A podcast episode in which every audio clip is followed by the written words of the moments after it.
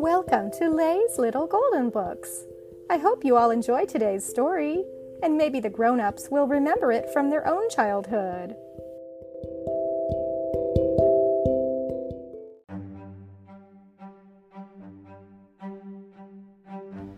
Walt Disney's Pinocchio, adapted by Nikki Grimes.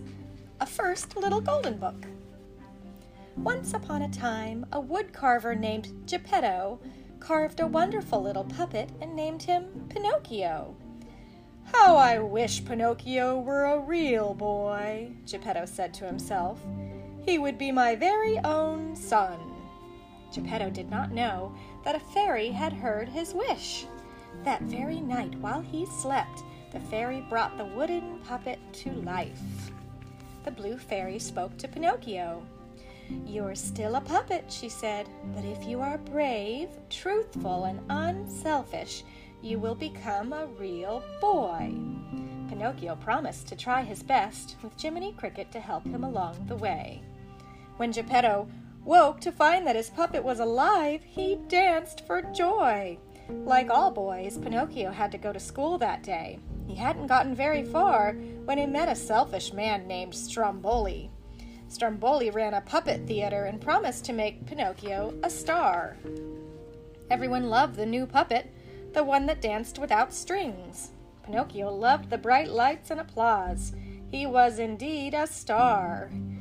When the show was over, Stromboli locked poor Pinocchio in a cage so he wouldn't escape. Pinocchio wept, but not even Jiminy Cricket could help him. Just then, the blue fairy appeared. Pinocchio, why didn't you go to school today? she asked. I. I was kidnapped by a green monster, Pinocchio lied. At that moment, his nose began to tingle. Then it began to grow longer. Pinocchio told more than one lie, but at last he told the truth. I will give you another chance, said the Blue Fairy, but you must learn to do what is good and right. With a wave of the fairy's wand, Pinocchio had his old nose back and the door of his cage opened. Pinocchio headed straight for school until he met an evil coachman. The coachman offered to take Pinocchio to Pleasure Island. Don't go, Pinocchio, pleaded Jiminy Cricket, but Pinocchio jumped on a wagon drawn by a sad looking team of donkeys and off he rode. Pleasure Island was a wondrous place. Fountains spouted lemonade, Big candy canes and lollipops grew like trees. A boy could do whatever he wanted because there were no grown ups to stop him. But soon Pinocchio realized that something terrible was happening to him on Pleasure Island. He was sprouting donkey ears and a tail. Soon he would be nothing more than a donkey to pull the coachman's wagon. To escape Pleasure Island, Pinocchio dived off a cliff into the sea with Jiminy Cricket close behind. They swam all the way back to the mainland and went to Geppetto's shop. Geppetto was not home, but Pinocchio and Jiminy found a note. The note said that Geppetto had gone searching for Pinocchio, but he'd ended up in the belly of Monstro the whale instead. This is all my fault, cried Pinocchio. I must find my father. Pinocchio wasted no time. He returned to the shore and dived back into the ocean. At last he found Monstro the whale. When Monstro opened his huge mouth to swallow some fish, Pinocchio swam in too. Oh, Pinocchio, cried Geppetto, is it really you? But what is wrong with your ears? Pinocchio explained to Geppetto what had happened on Pleasure Island. Together, they then tried to figure out how to escape.